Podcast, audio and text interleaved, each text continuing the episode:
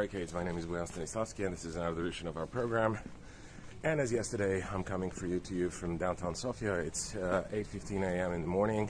It's Saturday, the 2nd of April, and uh, I'm on my way to work. I just had my morning coffee, and before I get to work, I thought I will I will make this short video because of the news coming. Oh, and it's going to be a working weekend for me, like uh, pretty much anytime I come down here to Sofia. I will make this short video because I wanted to comment on uh, on the war vis-a-vis the yesterday's event, which was the successful attack carried out by the Ukrainian armed forces on fuel depots in the town of Belgorod, which is located 35, 36 kilometers approximately from east from the Russian-Ukrainian border on Russian territory. And, uh, you know, it's an event that has sent shockwaves through uh, the Russian public opinion, at least judging by, you know, what I read this morning, early this morning in the Russian media. Wow, I mean, there are even elements of uh, panic in the general discourse. You know, people are asking questions, and like, you know, let, let alone the journalists and the reporters, but people, you know, in the comment sections under uh, uh, some of the articles, they are asking questions like, what the hell, are we losing now? Um, was the West right? And stuff like that. And you know, I thought that it makes sense to use this uh, opportunity, to use this occasion to discuss the to discuss um, the kind of Russian approach that we know so little about. Uh, but there are some things, there are some facts which are completely undisputable, I would say, and uh, which deserve a commentary. And this is what I intend to provide. Now, first of all, I want to say that this is obviously uh, a disaster. I mean, this thing for the Russians to get attacked by the Ukrainian military, of which they spoke in uh, with such a contempt and with, with, with such a um, they kind of they looked down on it in a very humiliating manner before the war started. And then, you know, Putin also delivering his rather weird and unhinged speeches before uh, the 24th of February, that is before the day this, what they call a special operation to denazify and demilitarize Ukraine begun.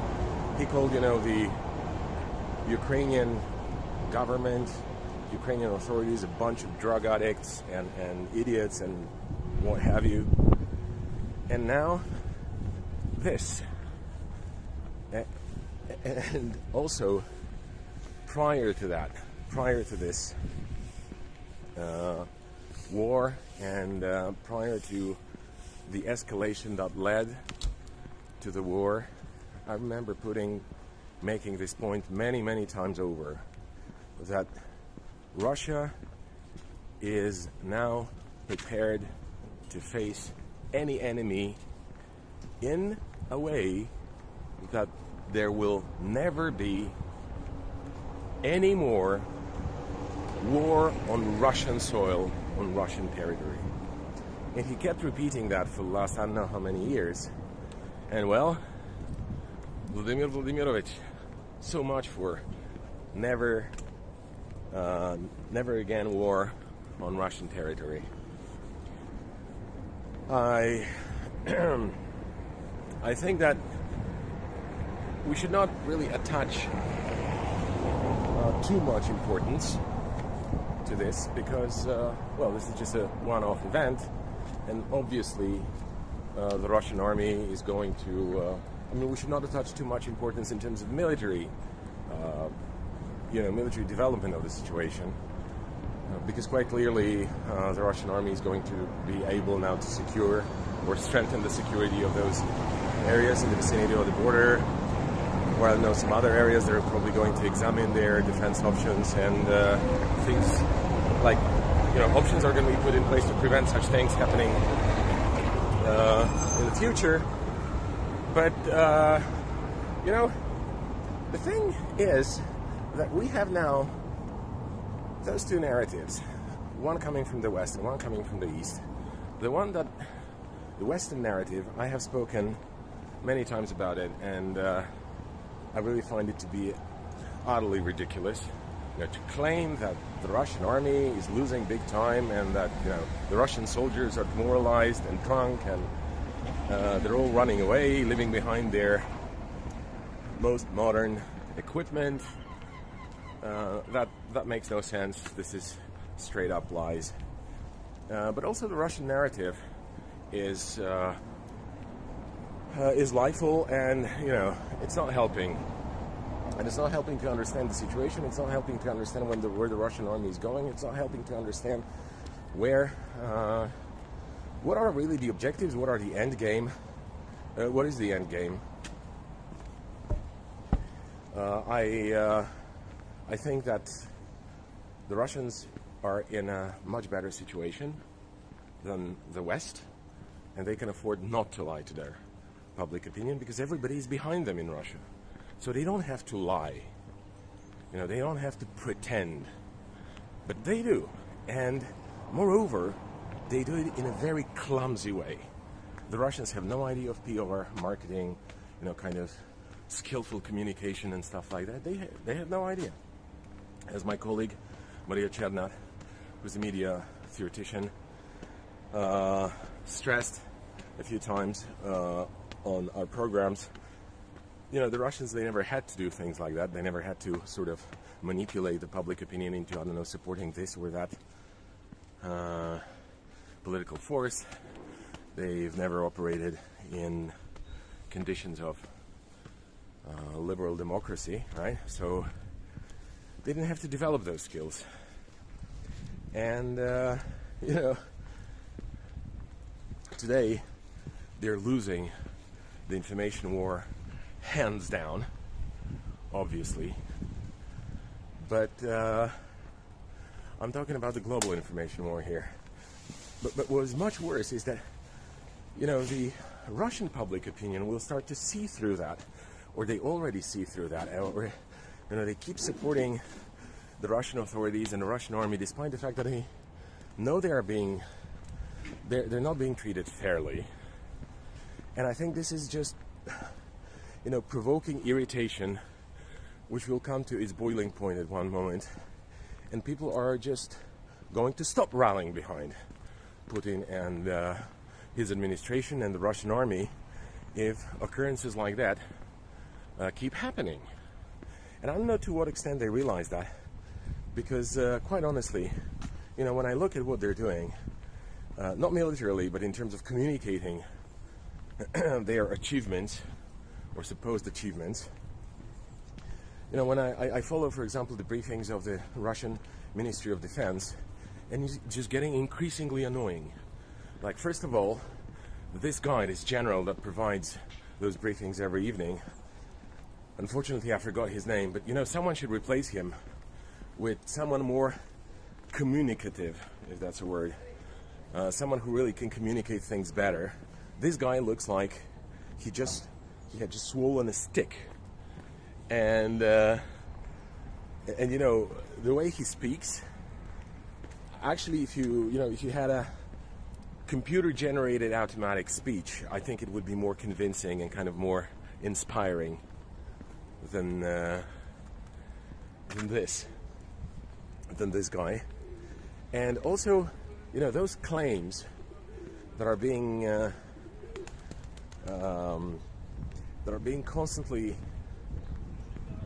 that are being enforced on the public opinion that everything is going good, everything's going according to plan, every uh, thing is predictable, or in every every situation uh, that we're in was part of our strategy of our tactics.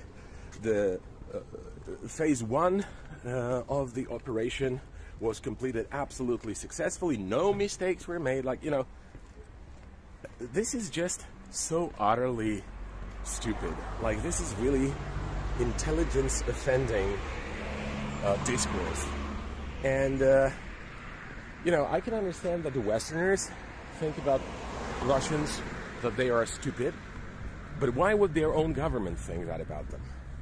This is something that I don't quite understand, especially that you know the Russian public opinion, the Russian society has demonstrated that they are able to go kind of you know out of their way to make sacrifices and to support this um, military operation and to uh, uh, you know to endure all kinds of hardships you know related to sanctions and I, the isolation of Russia and so on.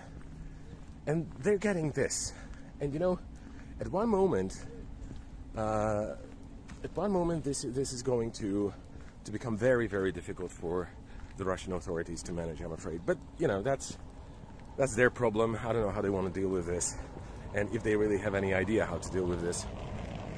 What I'm, what I'm going to say is that they should have been much more transparent, in my opinion, about it. Of course, not revealing their tactics and strategies and what they're going to do here or there, what object are they going to destroy, or what object or what place are they where they're going to attack. Not, not not those details, of course.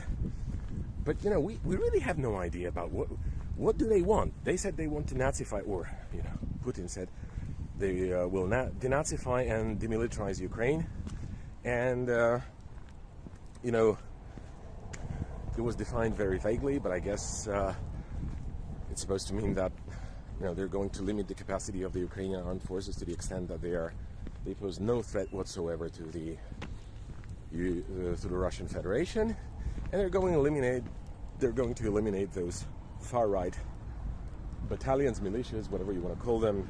You know, the Azov guys, Aidar guys, C-14 Tornado, and you know all the rest of this uh, of this gang.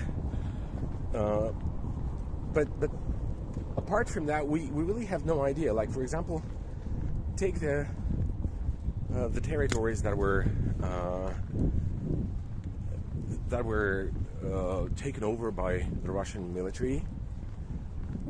What is what is supposed to happen now? Like, okay, the front is moving forward, and uh, and and you know, no, like a vacuum is being left behind, and there were already reports, some of which I find, uh, some of which I find credible, that uh, you know, in those abandoned uh, towns villages and, and uh, places abandoned in in, in a sense that you know the, the Russian army just went through and then you know kept moving forward that uh, Ukrainian authorities are re-emerging with the help of some local militias, territorial defense, and stuff like that. Because, you know, the Russian army has come in and gone and that's it. And you know, everybody things are just left behind like this. And not only it is dangerous because uh, it's a it's a restoration, okay, of ah, let me let me tell you something before I continue this thought.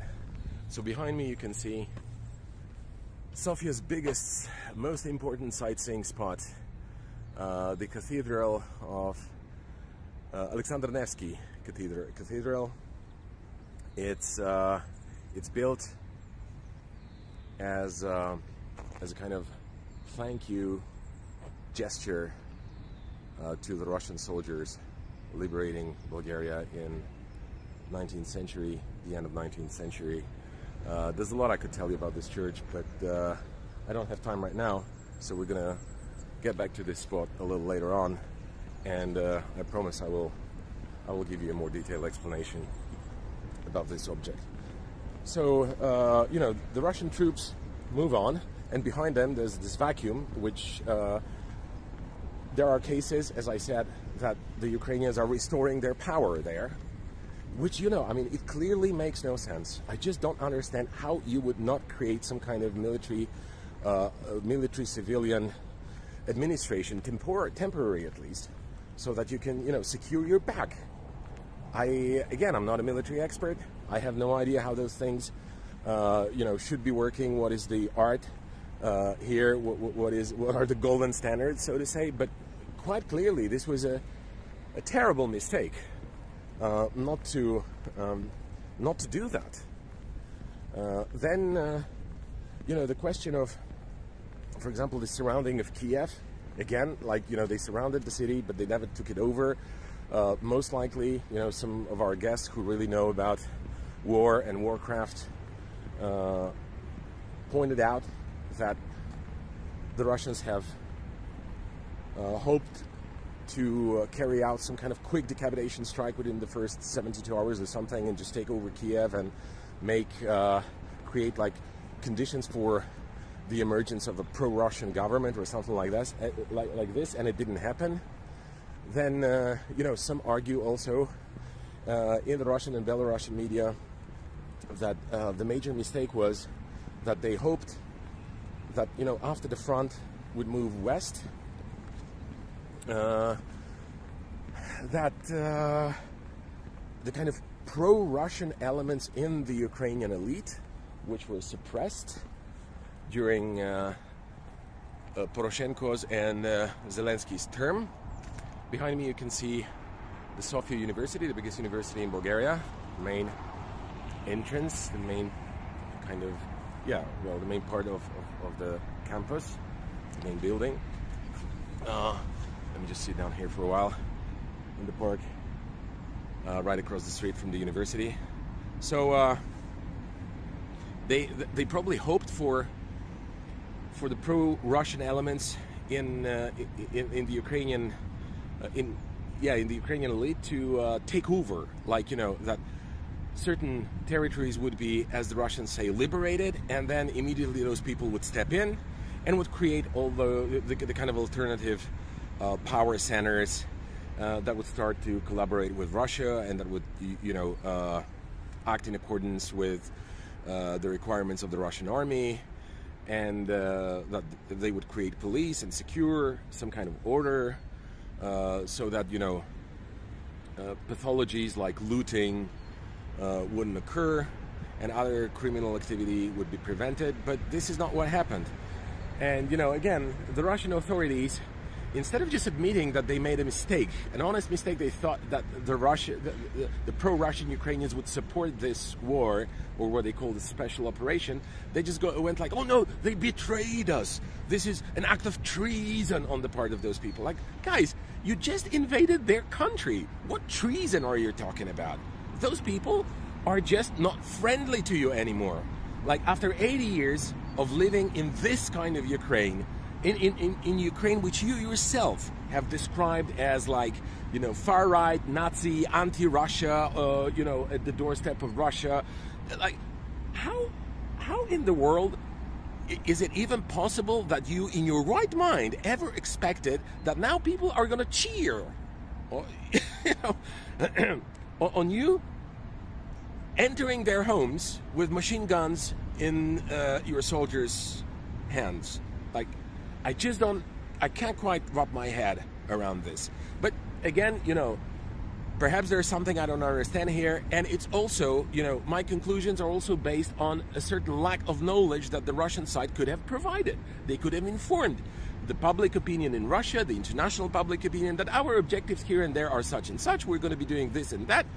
And, uh, you know, like they could have at least in a vague, in a vague manner described the technical endgame of this uh, special operation, okay? And actually, you know, even the notion of special operation, why would you do that? Why do you, you don't have to lie. You can just go, uh, uh, you know, you can be straightforward about it. You can say that this is a war against Ukraine, which has been captured by those far right forces, you know, this nationalistic trends, nationalistic far right, Nazi, whatever, you know, trends which were unleashed uh, by the 2014 coup, which used to be marginal or used to be more, at least, you know, uh, suppressed to the extent that they posed no threat to uh, to Eastern Ukrainians or to the Russian Federation and so on and so forth. That it's also a war waged on NATO presence in Russia, and that would have made it much easier for you. You wouldn't have to, you know, uh, now uh, kind of maneuver and try to find the correct phrases to, uh, to kind of make it all stick to the initial narrative uh, or, or, to the overhauling uh, kind of idea that everything is going all right, everything is going all right. If you had said from the beginning that this is a war, people would have taken much easier that, you know, the territory of Russia in the vicinity of the border has been attacked and in a successful manner attacked. that is, you know, the depots uh, that were taken out by the Russian, uh, sorry, by the Ukrainian military in Belgorod. So, because this is a war, and you know, in a war situation, you expect that, yes, well, I mean, okay, you're the attacking side, but you know, the defense of the country or of the whatever, the, the entity that you're attacking, you know, they actually might, uh, they might attack some of your positions, including those positions which are not on the front line, but uh, on the front line, but beyond the front line. And also, you know, if you had admitted from the beginning that you're in war and you would not I really sometimes get the feeling that they were deluding themselves, the Russians, like that they are not at war with with Ukraine, and you know they repeated that many times that we're not at war with the Ukrainian nation, we're not at war even with the Ukrainian army. Well, and now it turns out that they are. Like you know the. the reality had to correct their uh, idea, and I, I, don't quite understand how this is.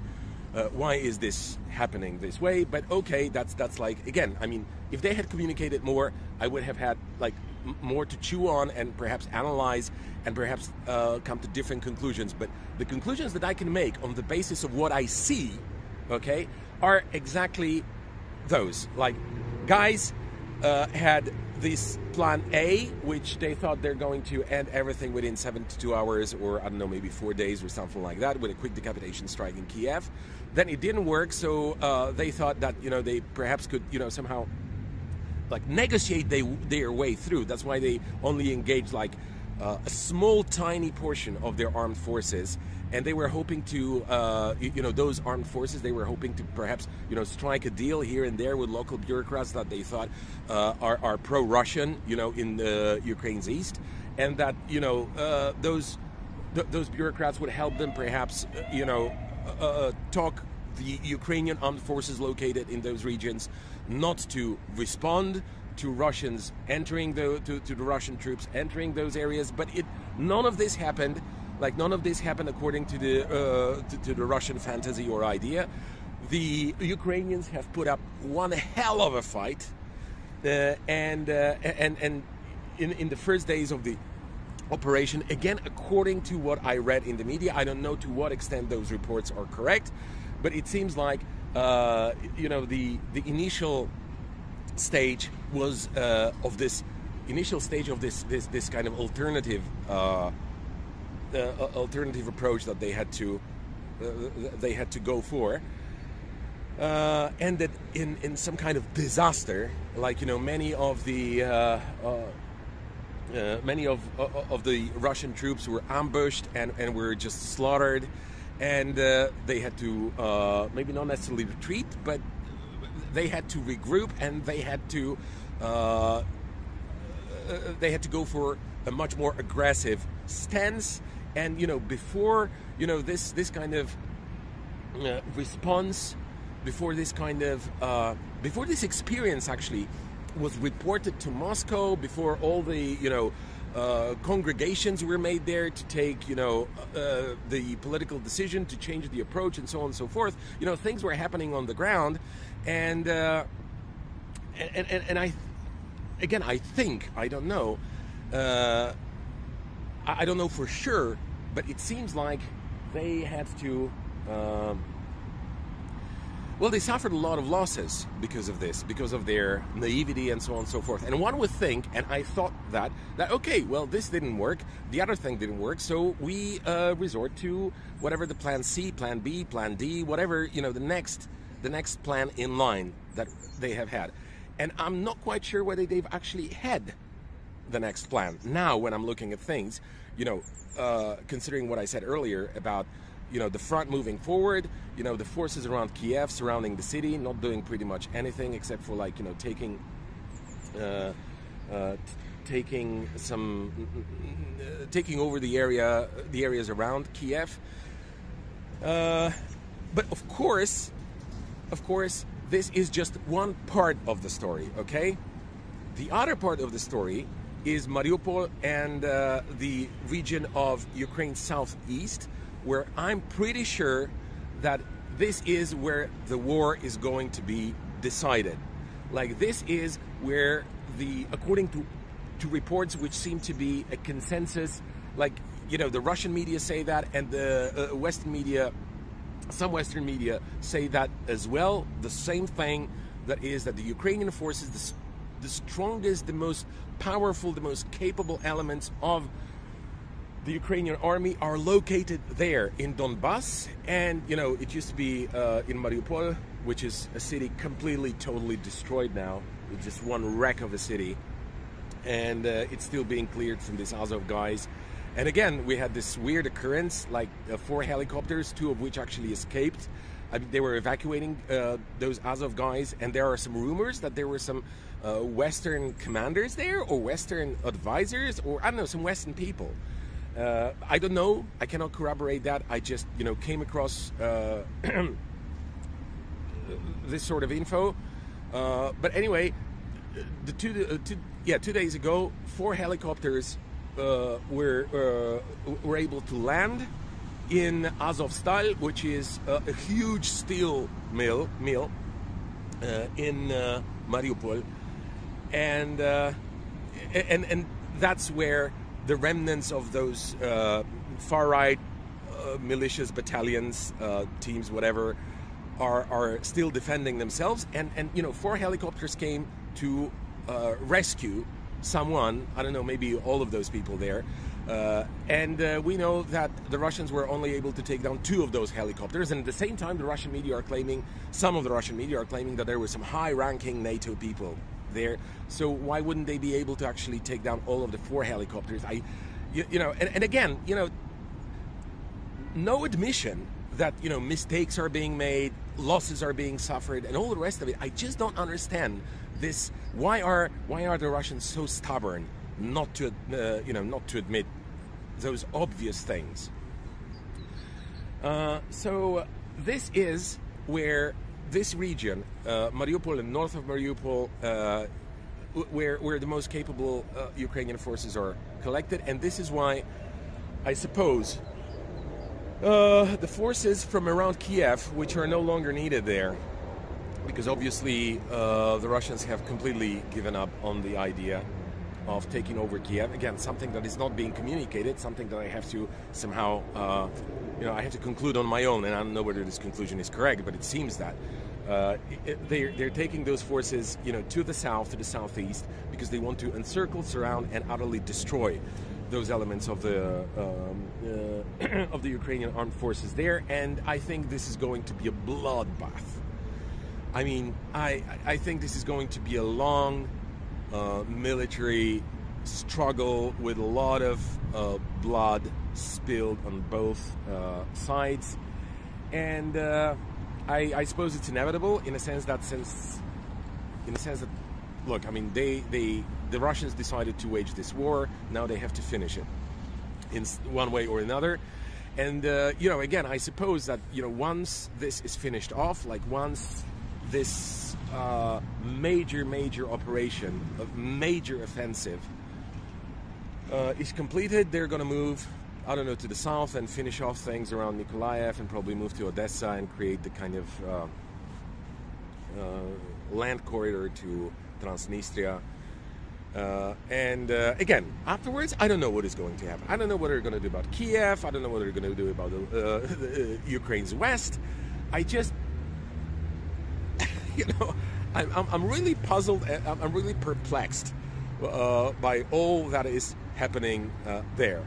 So, uh, uh, I, I, probably occurrences like the one that prompted me to create this video, which is the Belgorod incident. And uh, this is probably not going to be repeated. This is not going to be allowed to happen again. But I think this is a major loss in terms of not so much in, in military terms maybe. I, again i don't know how important those fuel depots were for uh, from the point of view of carrying out uh, this operation this war. And it really should be called for what it is. It's war. I mean i i, I don't I, I can't wrap my head around you know the russians doing this this this nonsense you know and and uh, claiming that this is just like some some military operation, you know, we're going to do this and that, and they don't even say exactly what they're going to do. They, they just vaguely define, you know, denazification and demilitarization, and, and that's it. So when is the demilitarization going to be over? When is the denazification going to be over? I understand that it should be over soon. But okay, let's say the uh, Ukrainian army's ca- capabilities are limited to the extent, to some kind of minimum extent. Okay, let's say that uh, the Azov guys and you know their friends from other, you know, Aidars and C-14s and stuff like that are, are eliminated, killed, destroyed, taken prisoner, whatever. And then what? Like, what is going to happen afterwards? You're all going to pull out? That's. Uh, I, I kind of. I'm trying to think about. Uh, I'm trying to put myself in the shoes of those people in East Ukraine who are now trembling, probably not only because of the bombs falling, you know, and, and, and missiles uh, and, and shelling and, you know, the situation of war, which is horrible, okay, for them. But if, if when they don't know when they don't know what is going to happen, they got to be trembling in their uh, shoes because one option is that the Russian army, uh, and they might be thinking that the Russian army is just going to pull out at one moment. Well, okay, demilitarization completed, denazification completed. Thank you, goodbye. We're back now. And th- then those people, they could just start, uh, you know, hanging themselves you know, committing some kind of collective suicide because I don't even want to think what kind of what kind of tortures they're going to be subjected to if the forces, uh, if if the official Ukrainian forces, if the as the Russians like to refer to the Kiev regime, takes those territories back over, what kind of inferno they're going to cook up for those people there. So. Uh, yeah, I'm. I just wanted to use this opportunity to kind of uh, to explain and to signal perhaps my disappointment with, you know, how those things are being handled by the Russians, and and uh, and, and, that, you know, just to to point out that you know the Russian narrative is uh, is really constructed in a way that no no one who observes or is trying to observe the situation in Ukraine closely can believe. Uh, I, I, still, you know, don't think that there's any remote chance even that the Ukrainian army would win this war, but nonetheless, I really find it uh, find it very, very uh, weird for the Russians to behave as they do. Anyway, I'm gonna uh, I'm gonna get to work now. Thank you so much for your attention. Thank you for joining me on this program, and uh, I'll see you again very soon. Goodbye. Thank you.